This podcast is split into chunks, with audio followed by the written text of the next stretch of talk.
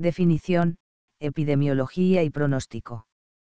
La insuficiencia cardíaca es un síndrome clínico, caracterizado por una sintomatología típica consistente en disnea o falta de aire, especialmente evidente en decúbito o durante el sueño, edema de tobillos y debilidad o asteina.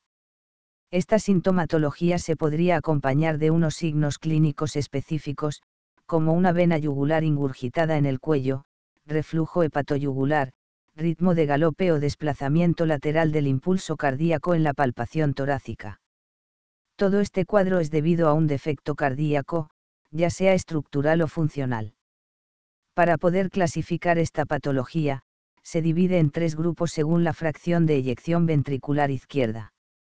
El grupo con menos de un 40% de fracción de eyección sería el grupo de insuficiencia cardíaca con fracción de eyección reducida, el grupo con un 50% o más sería el grupo con fracción de eyección conservada y el grupo entre el 40 y el 50% sería el llamado de rango intermedio. La prevalencia de insuficiencia cardíaca en la población general depende de la definición utilizada, pero si nos atenemos a la definición expuesta, estaría entre el 1 y el 2% de la población adulta, siendo mayor del 10% en la población mayor de 70 años el riesgo de presentar insuficiencia cardíaca en algún momento de la vida, para varones de 55 años o mayores es del 33%, siendo del 28% para mujeres. La incidencia de insuficiencia cardíaca parece estar disminuyendo gracias al tratamiento de la patología cardíaca aguda, sin embargo, y debido al avance en las terapias crónicas y al aumento de la supervivencia, su prevalencia aumenta año a año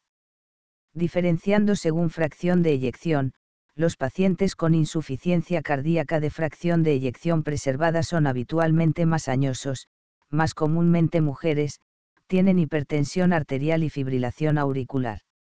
Los pacientes con insuficiencia cardíaca de fracción de eyección preservada tienen menos frecuentemente antecedentes de cardiopatía isquémica que los de fracción de eyección reducida.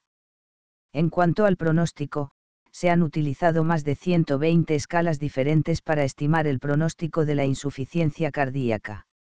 En una revisión del Journal of American College of Cardiology de 2014 se objetivó una precisión moderada en el mejor de los casos para estas escalas, por lo que su uso en el día a día es todavía controvertido.